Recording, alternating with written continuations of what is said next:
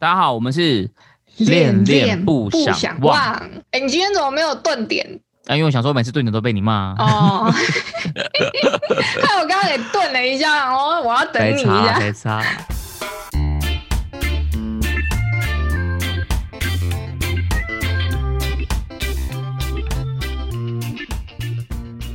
所以今天我们来聊一些什么样的主题啊？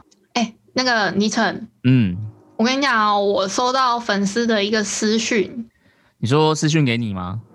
对他私讯到我的 Instagram，为什么他私讯给你不私讯给我？是你的因为我看起来比较面善，哦，你看起来我看起来很面恶是不是？不是你又没有放你的照片，哦，对对对对，我在这边没有放。对啊，你你嗯还蛮神秘的，对粉丝来说可能就没有那个亲和力的感觉。明明我明明我个人的 IG 就是也有放啊。好，那他私讯给你什么？对啊。哦，她私讯给我一下她的故事，就是她跟她的男朋友从高中差不多就是在一起快要七年左右了。嗯嗯嗯，就是高中的时候，他们感情一直都还蛮好的。可嗯是上了大学之后呢，他们读因为读不同的学校嘛，变成有对点远距离的感觉。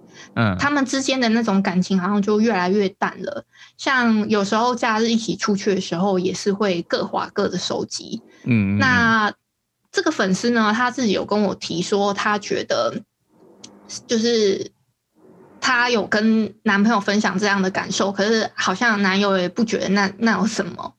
他对他甚至觉得说，哎、是不是他太敏感敏感啦，还是怎么样的？他又不禁会去想说，哎、对方是不是不爱他啦？是不是感情久了就本来就会变淡啊？嗯嗯，那这样子轻易放弃这一段感情的话，又怕之后会后悔，想要听听看嗯我们两个有什么想法，这样。OK，好，嗯，所以这个部分就还蛮适合问一下已经爱情长跑了非常久的倪晨，好吧？哎、你跟你老婆嗯大概到底交往多久？我跟我老婆已经就是从交往到现在就十五年了，已经十五年了，十五年哦、有包含结婚时间是不是啊？哎，含进去了。如果不包含结婚的话，差不多是九年。哦，那那还蛮久的哎。我们这个粉丝大概就交往了七年嘛，七年其实也蛮久啦，我觉得。可是真的有所谓的七年之痒嘛？七年到了真的会痒痒吗？还是什么？我觉得是跟七年有没有关系？我不知道，我不知道七这个数字怎么来的。但是，嗯呃，相处久了，交往久了，我觉得确实在关系上会有一点点会容易觉得有点疲乏，然后有一点点开始觉得无趣这样子。那这个时候的你，你可能就会开始期待有一点来点新鲜或是不一样的火花。那至于七这个数字怎么来，我是我是不知道啦，我不知道他们什么根据。感觉应该是什么七啊九啊这种都是嗯比较没有科学根据，但是就是 可是七不是是 lucky 的吗？lucky seven 九我也不知道啊，但是通嗯常都是会有人说什么七年之痒啊，七年到了就会痒啊什么之类的。我觉得也有可能是差不多七年是可能是在人的生命里面将近是一个阶段的过转换了。比如像七年，有可能能是我们、哦我们念完高中、念完大学了，那你可能就哦会面临环境的对转换。那出社会的可能七年之后，我已经从菜鸟变成一个中介主管的，那你的生活阶段的转变，可能会对于你的一些原本的事情，就会开始有一点点不一样的想法，这样子。哦，你讲的很好哎、这不是我讲完，我自己觉得讲的蛮有蛮合理的这样。那你觉得感情变淡是很正常的吗？哎、坦白讲，我自己觉得感情变淡这件事是正常的。所以刚我在听你讲这个粉丝的故事，其实有些有些过程我，我觉得其实也蛮合理的啦。比如说，他说他们嗯高中的时候就是比较热恋，然后你说嗯到大学之后好像就变平淡，我觉得这件事也合理啊。因为上大学之后，大家会有开始有不同的生活圈啊，比如说你可能会有一些哦系学会啊，然后迎新啊，然后你可能参加对，而且他就说他们念不同的学校，对，所以你的生活本来就会产生呃不一样的重心啊。那这个时候，你可能就会跟你原本的男女朋友的那个交集的程度就会降低。所以我觉得这件事其实还算合理。哦，然后另外他也有说到，就是那个他有跟男生讲，但是男生好像觉得还好。这件事其实我觉得我我也可以可以理解，因为我觉得为什么？他是觉得平平淡淡的无所谓，还是你觉得？哦，应该是说，我觉得这件事情在女生跟男生的感受上本来就会有点不太一样。就我这我之前有讲过嘛，我觉得女生是比较慢热型的，可是男生是热在前面的，所以可能在哦交往的初期的时候，男生可能会比较呃比较热烈，可是随着时间的呃推进，它这个热烈程度就会不断的递减。那可能到了一个时间点，就是过了黄金交叉的时候，那这时候可能女生她感觉是比较热烈的，但是男生已经趋于平淡了，所以女生再去跟男生提出这件事的时候，男生就也会觉得，嗯，还好啊，本来就是这样子啊。我觉得这个在呃男生女生他们在恋爱的周期上也会有先天上的一些不一样啦。我自己觉得，嗯，那你觉得他们这样子平淡算合理吗？那又要怎么办嘞？呃，对我刚刚讲到说交往久了平淡，我觉得是合理的。可是我其实觉得平淡这件事情它本身不是不好的事情。像我之前在那个 CoFi 的吴俊士，就是我有分享过我的爱情观嘛，我就是一个主张细水长流论的人，就是我觉得感情不用太过于轰轰烈烈，不用太过于澎湃，就是细水才能长流。可是细水长流，它相对就是会比较。平淡一点点，会比较枯燥乏味一点点，所以我会觉得说，感情久了，细水长流了，那它就会比较趋于平淡这件事，我觉得是正常的，但是它不是不好的事情。细水长流，那我比较好奇的是，就是你跟老婆已经交往了至少十年了嘛？嗯嗯嗯，以上。对。那这样子怎么去维持呢？就是你有什么大前提吗？还是？哦。呃，对，好，我觉得，因为像刚那个粉丝他提到这个问题，就是说，因为感情久了就容易平淡嘛。那像你就是问我说，如果感情久了会变成平淡，那有没有什么方法可以来改善这件事情嘛？对不对？嗯，那我自己觉得，呃，很重要的一点就是，我觉得也可以提供给粉丝参考，就是我觉得，呃，你要有自己的生活重心，嗯，就是比如说你可能有你自己的兴趣，或是你有你自己的专长。啊，比如说有些人他可能喜欢画画，有些人他可能喜欢呃音乐或是乐器，那可能像你之前不是有想要去学画艺吗？就是学插画。那如果对对对对，如果一个人他有自己的专长或是有自己兴趣的时候，这个时候你就会很认真的去把自己投入在这件事情上面。那一个人当他很认真的时候，这个人就会很有魅力。然后而且久而久之，当你在这方面不断的培养自己的信心跟成就感之后，你就变成一个很自信的人。所以我觉得一个很自信的人，你自然而然就会去散发出这种魅力，那你就会开始在让你的另一半去吸引你，吸引他啦，吸引他去把注意力再放在你身上。那这是第一点。那第二点的原因是因为，呃，如果你没有自己生活重心的话，这时候的你，你就很容易会去过度的依赖对方。可是当你一直很依赖对方的时候，在你们感情很。如胶似漆的时候，可能是就是还不错，就是是蛮甜蜜的。可是当已经回归到这种平淡期的时候，热恋期过去了，回到平淡期的时候，这时候如果你再过度的去依赖对方，你有时候可能就会增加你们生活中的一些呃不必要的摩擦，然后你可能会给他带来一些压力，甚至你可能不小心，你自己也不是故意的，可是你不小心你可能就会去情绪勒索对方。哦，你就会说类似说，哎。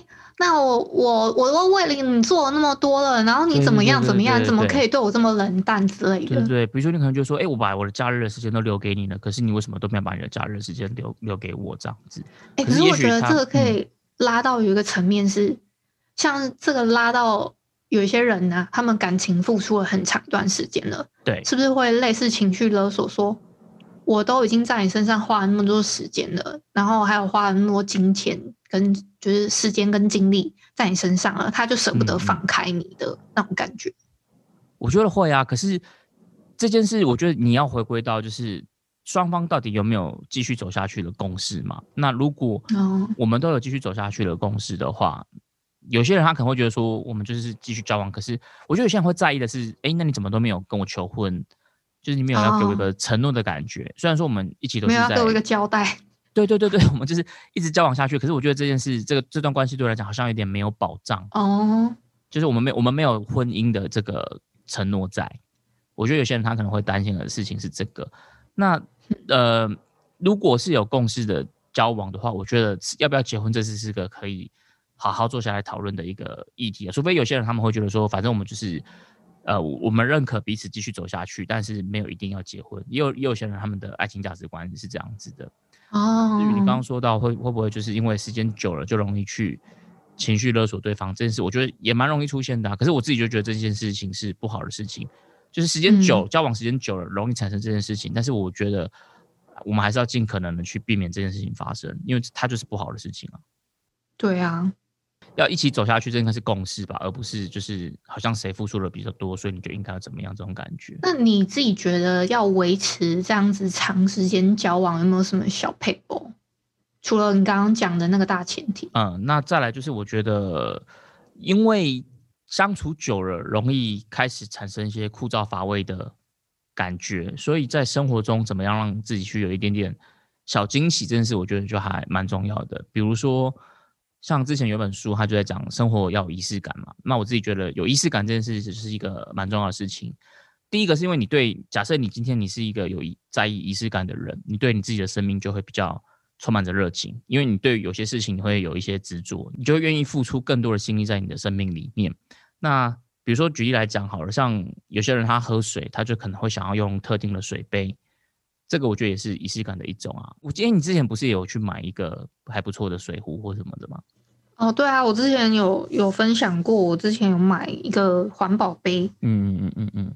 然后我就很喜欢我，可我有时候会因为我没有带那个环保杯出去，我就少买一杯饮料，哎，所以我觉得这样好像也蛮好的。对，所以你就是你就是让自己的生活里面多一点点这种小细节，那嗯，你就会花更多的心思在你的生活上，那你就不会好像觉得，就回到刚刚讲的嘛，就不会好像整天生活都是以对方为中心，你就会把生活拉拉回来，焦点拉回来到自己身上。我觉得这件事就还蛮好的啊。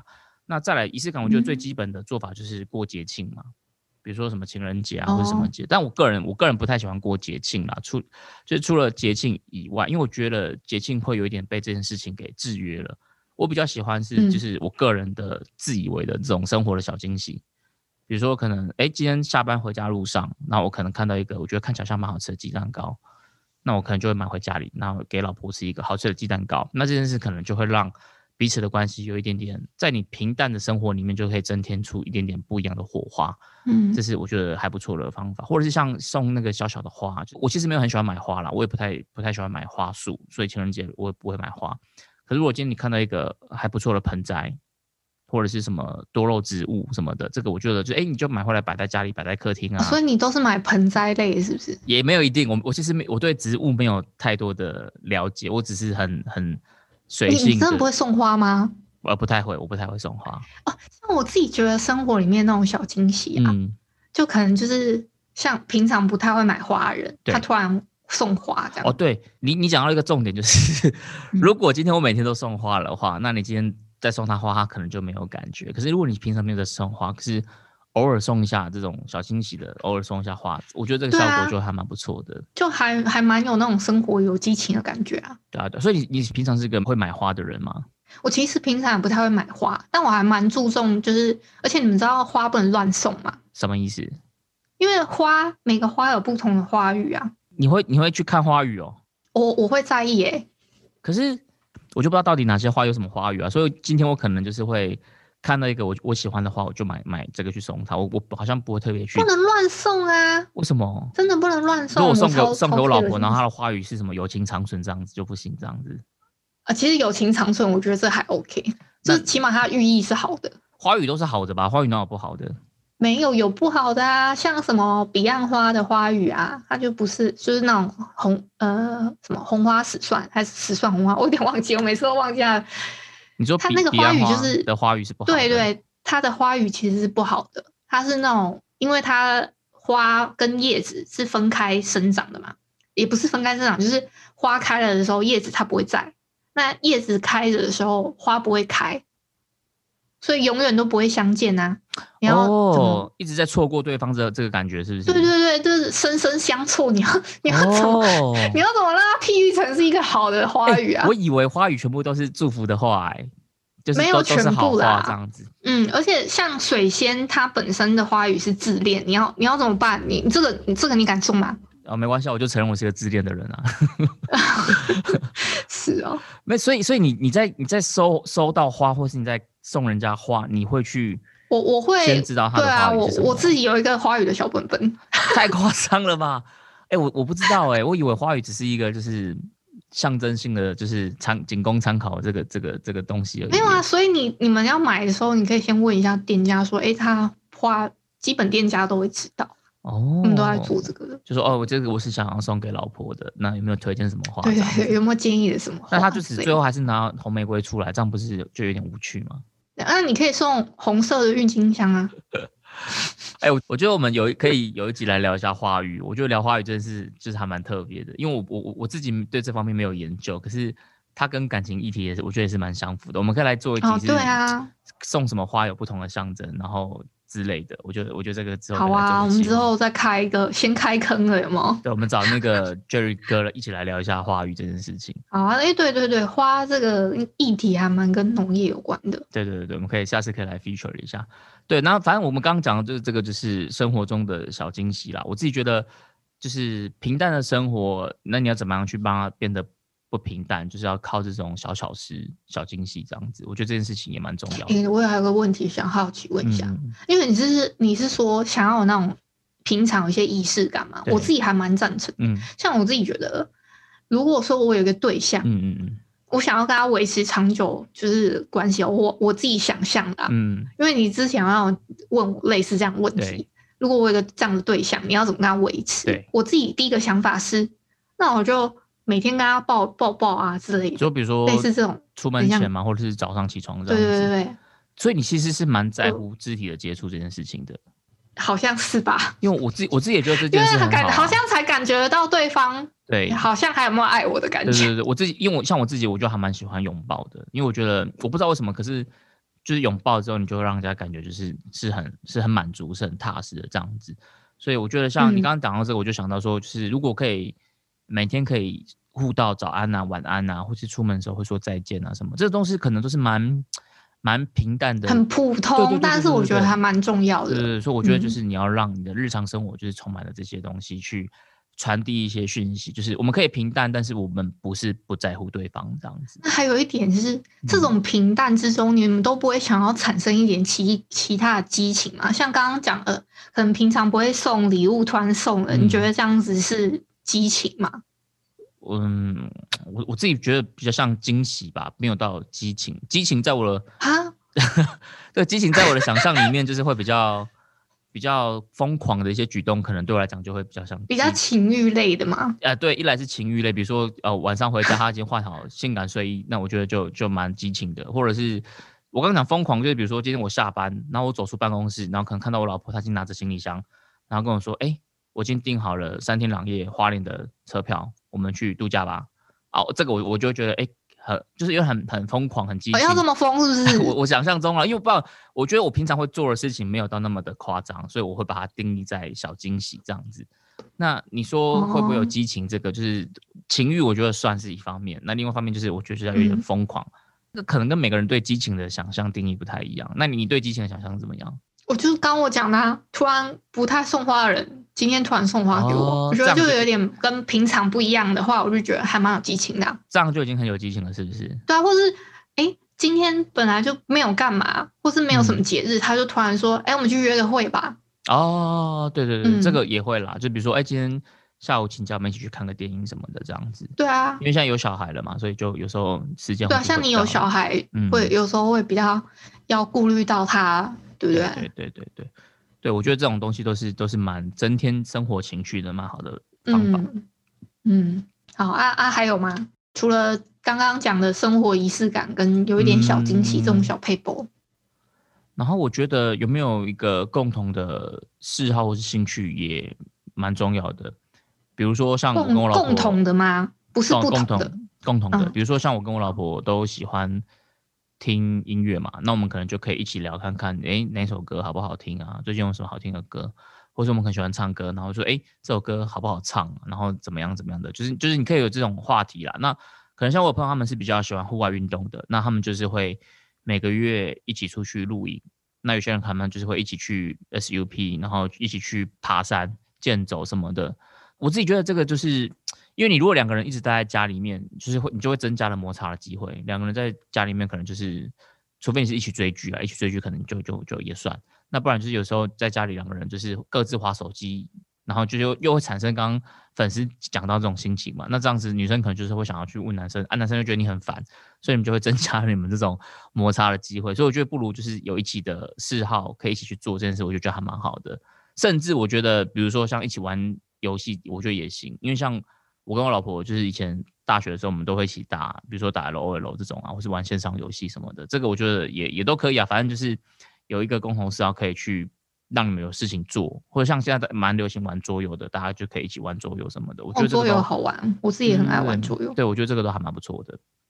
啊，不过，前提是你的那个游戏的那个牌品要好了，你不能就是啊，真的游戏的牌品跟你的那，就是不要突 然说，哎、那个，呃，你怎么一直死啊什么，然后一直在那边对对对骂骂骂，因为有时候你。玩一玩，然后突然真的有人走心的时候，我觉得那个哦超尴尬的，让你的对啊，那关系不增反减。这个不要不要讲是情侣之间好了，对对对就连朋友之间这样走心都很要不得哎、对，我所以我觉得有一个共同的兴趣这件事情也蛮重要的。哎、我说到这个有兴趣这件事情啊，嗯我自己就还蛮想分享。就我以前，就我前男友，他他很喜欢手表这件事情嘛。嗯，就我自己不太会看，就是男生或者女生手上戴的手表或者是饰品的。对但我因为他很喜欢手表，因为他很喜欢那种机械表，然后还蛮大大的那种男男表。嗯嗯嗯然后因为他当时蛮喜欢的嘛，所以我就还蛮会看有些男生戴在手上的表哦，所以你就是因为你嗯你本来是不不懂的嘛，对不对？啊。对啊，我本来不太懂，但我会因为他这样子，我去对啊，对啊，对啊，我觉得像我觉得像这样就很好，因为呃，你就愿意去跟你的另一半培养共同的兴趣嘛，因为这个东西不是你本来喜欢的，是他喜欢的。嗯，如果我是男生的话，我就会觉得这样子很加分，哦，是哦因，为这样子你们就可以去分享这些生活领域上的一些事情，你就就很有很多东西可以去分享，可以去交流啊。嗯。那那除了刚刚讲的，可能有一些小仪式啊、惊喜啊、共同嗜好之外，还有什么其他的配博吗？还是这件事情，我觉得可能它不是绝对必要，可是我觉得它也是会有一些些润滑的效果，就是你们有共同的朋友圈。共同的朋友圈？怎么说？不是不同的朋友圈，是不是？对，你要有各自的生活重心。我刚刚讲就是你要有自己的生活重心，但是生活中心是各自的生活中心，但是朋友圈要有共同的朋友圈。因为如果说今天我们没有共同的朋友圈的话，那就变成是你的朋友是你的朋友，我的朋友是我的朋友嘛。那就算今天我去参加你的朋友的聚会，我会是带着这种有点应酬的心情去的。那你你来我的朋友，我你来我的兄弟聚会，肯定是这种感觉。那我觉得这样子就是效果就会有一点点勉强。可如果今天我们是有共同的朋友圈的话，那我们就可以一起出去玩。比如说像我刚刚讲到共同的兴趣嘛，比如说我们就可以有一群一群朋友一起出去露营，或者是一群朋友一起出去爬山什么的。那这个东西就是不会让你们都是只有两个人独处的时候啦。两个人都独处，虽然说很 close，可是就像我刚刚讲的，就是容易产生摩擦嘛，那也容易对彼此感到厌倦。那如果你今天是有共同朋友一起出去聚会的话，那我觉得那个效果就是会更加的润滑一点点。嗯，我我我的问题是说，不是说有不同的朋友圈可能会好一点，但我的意思是，假设哦，我的朋友圈我还蛮常跟他们一起，就是可能姐妹闺蜜这样子。嗯，那我但我还蛮常找我的男朋友一起过来，跟嗯跟他们一起认识啊，或者一起玩这样子嘞。这样子可以啊，可是那你就得然后看，然后甚至我的男友也会带带我去多接触他的兄弟之类的。对对对，那对这个就要回归到你们本身是不是一个愿意认识新朋友的人。比如说，假设今天你男朋友跟你去你姐妹的这种聚会，可是他他都是必须有一点点好像是在应酬性质的话，那他就会觉得很不自在。哦，有时候会有，有时候男生可能会觉得不自在。我我不知道女生应该也会吧，就比如说今天都是一群男生的聚会，然后你女生硬在那边，那他们聊的话题你也不感兴趣，然后他们讲的干话你觉得不好笑，可是你就必须我懂陪这个我坐，懂。对，你你必须陪坐在那边啊。那这样子就是我觉得啊，应该这样讲好了，就今天都是全部都是单一女生或是单一男生这种聚会，可能就它的主题太偏颇于其中一方的这种，我觉得可能就不好。你要有一种共同的生活圈，这样子我觉得就是会比较好。哦，就是有一些话题可以引导到女生，或者是说引导到男生，也可以加入进来这样。对对对，就不会好像是就是你们都是自己的同温层啊。讲到同温层这点，我觉得还有一点，就是因为嗯，如果今天都是各自朋友圈的话，就很容易有一种状况，就是比如今天我们吵架了，那我就是去跟我的朋友诉苦，那你去跟你的姐妹诉苦，可这时候通常大家都是会帮着你去骂对方，嗯，形成一种你在同温层里面取暖的感觉。可这件事情，我觉得其实有时候反而会加深了你们这种误会或是纷争的嫌隙会变变得更严重。因为旁边都一直说，哦你看，我跟你讲，他就是怎样，他就是怎样，就会用这种里面哦帮你出馊主意的这种军事，那你可能就觉得对，那你可能就会让你的这种错误的观念，就是更以为是理所当然，那你们就更不会在同一个频率上。我觉得这件事可能也是不好的。哦，我这还蛮想补充，就是刚刚你讲的那个，如果说通常都是可能 maybe 我去我男友的兄弟圈好了，嗯，那男朋友他也会可能太顾虑你的心情，就是说，哎，你有没有觉得不舒服啊？或者说你有没有觉得哪里怎么样？这样他会很就是可能会特别照顾你，他也不太能跟自己的兄弟很尽兴的那种感觉啊。对对对，这个就变成说，他如果很尽兴，他就是得冷落你。对啊，他如果不想要冷落你，他就是就会完全不尽兴这样子。所以有时候就会有这种差别啊。嗯，对啊。那像你自己会觉得有有有没有什么样的事情，对于经营长远关系这件事来讲是有帮助的？我跟你讲，因为我没有这种对象，你想象一下，我的交往的年龄就是时间都蛮短的。我觉得，就我自己单身的时间比较长。嗯嗯嗯嗯嗯。呃，你该不会单身时间比交往 时间还要长？对啊，你知道我我最长的大概就两年半吧。可是像交往吗？对，像我离我离的上一任男朋友，我跟他分手到现在大概四五年以上。你已经单身四五年了，哦对啊，所以难免现在会有点爱恋的渴望这样子。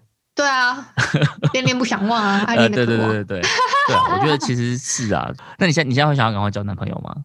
我现在。还是觉得顺其自然，确实是顺其自然。但是如果我这一任交下去，我之前好像讲过嘛，我这一任交下去，我就想要定下来啊，就是会想要以结婚为前提这样子。对啊，我我我不管在交友软体上面还是什么的，我都是打说，我希望交到一个有我以结婚为前提的交往对象这样。可是如果我自己在想象，就是如果带着这样的前提在相处跟交往的话，会不会觉得压力很大？会吗？不是，至少至少会想要为了这一份真的想要一起走下去的心，好好努力吧。至少可以筛选掉一些可能是玩卡啦，就有些人可能就只是放放的这样子。对啊，对啊，就不想要这样子的人，就至少把他排除掉吧。嗯嗯，对啊，遇到遇到这种，我觉得这样就不错啦，就不要去招惹到这样的人。嗯，好了，那回归到就是今天粉丝的这个问题嘛，我自己觉得就是。他可以先思考的问题是，就是他跟这个人是真的合适的吗？因为比如说，透过一些生活上的一些小细节或者小举动，我觉得他可能还是可以察觉到一些端倪。那如果是不适合的，就不在我们今天讨论的范围之内。那哎，我还有一个想补充哦，好，你说，就还有一个就是，不管你们交往多长，他适合你的。他就是适合你，他不适合你的，你就赶快放手，让他去吧。你要赶快停损，你不要觉得说我已经浪费多少。对，要有一个停损点。对对对对对，不要觉得说啊，我已经花了这么多的时间，那在你身上了。我觉得我就是要跟你走下去，我要跟你一辈子，真的不要这样，就是类似要一起绑在一起，说我好像放开你就不值得了。这样就是还是什么？这样一来你会委屈自己，二来你可能也会去勒情绪勒索对方，所以我觉得真的就不要这样子。那如果是在合适的。范围里面，那只是说想要在在区域平淡的关系里面，想要去增添一点不同的情绪小火花的话，那我觉得可能就可以参考一下我们今天讲的一些，我觉得还蛮重要的点，以一个过来人的身份的姿态，有没有分分享一些小小的心得给大家？这样子，我觉得小佩博啦，先帮让他 tip 一下，就是要生活里面有一些仪式感，然后在里面加一点小小的惊喜。各自要有自己的生活重心，还有培养共同的嗜好跟兴趣，然后还有要有共同的朋友圈。不错，总结应该差不多笔记做的很好呢，都记起来了。对啊，哦，好了，那今天这一集我们就是跟大家分享一下，就是怎么样跟一个人可以在交往时间很久，但是还可以维持住一个还不错稳定的关系的一些小小的心得分享，这样子。对啊，以以一个过来人的立场啊。对对对对对。啊，希望有帮助到你们。那如果说你们对就是交往了很长时间，不管是交往多长多短，你们有一些内功心法，哎，对，也可以跟我们分享。对对对，我我也蛮需要听一下别人的一些 pebble 是什么的。对啊，像这个朋友，像我们今天这个粉丝嘛，他就来来讯息说他有这样的烦恼，我们就很开心可以跟他做一些这样的分享跟回馈哦。对，下次如果有问题的话，也可以私讯给我，不用只私讯给依依，好不好？好了，那我们今天的节目就到这边告一段落了。我们是恋恋不想忘，拜拜拜。哎，今天怎么不是啊？丢死了。